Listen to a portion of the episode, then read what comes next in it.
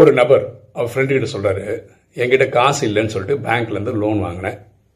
அந்த காசு தீர்ந்துருச்சு. லோன் கட்ட முடியல. இப்போ பேங்க்காரங்க டெய்லி டார்ச்சர் பண்ணுறாங்க காசு கொடு காசு கொடுன்னு. இந்த பேங்க்காரங்களுக்கு தெரியாதா? எங்கிட்ட காசு இல்லைன்றதுனால தான் அவங்ககிட்ட வந்தேன்னு. அந்த காசு இப்போ செலவானதுனால இப்போ தர முடியல. இது புரிஞ்சுக்க மாட்டாங்களான்னு. பாருங்களேன். லோன் வாங்குகிறோன்னு வச்சுக்கோங்களேன். ஃபர்ஸ்ட் ஆஃப் ஆல் நமக்குள்ள ஒரு கிளாரிட்டி இருக்கணும். அது எதுக்காக வாங்குறோம்? எதுக்கு செலவு பண்ண போகிறோம் அதை வந்து எப்படி திருப்பி கட்ட போகிறோம் அது கட்டுறதுக்கு என்ன வழி? இதெல்லாம் தெரிஞ்சிருந்தா தான் நம்ம லோனே வாங்கணும். இல்லைன்னா பேங்க் லோன் வந்து நமக்கு டார்ச்சர் தான். எண்ணம் போல் வாழ்வு.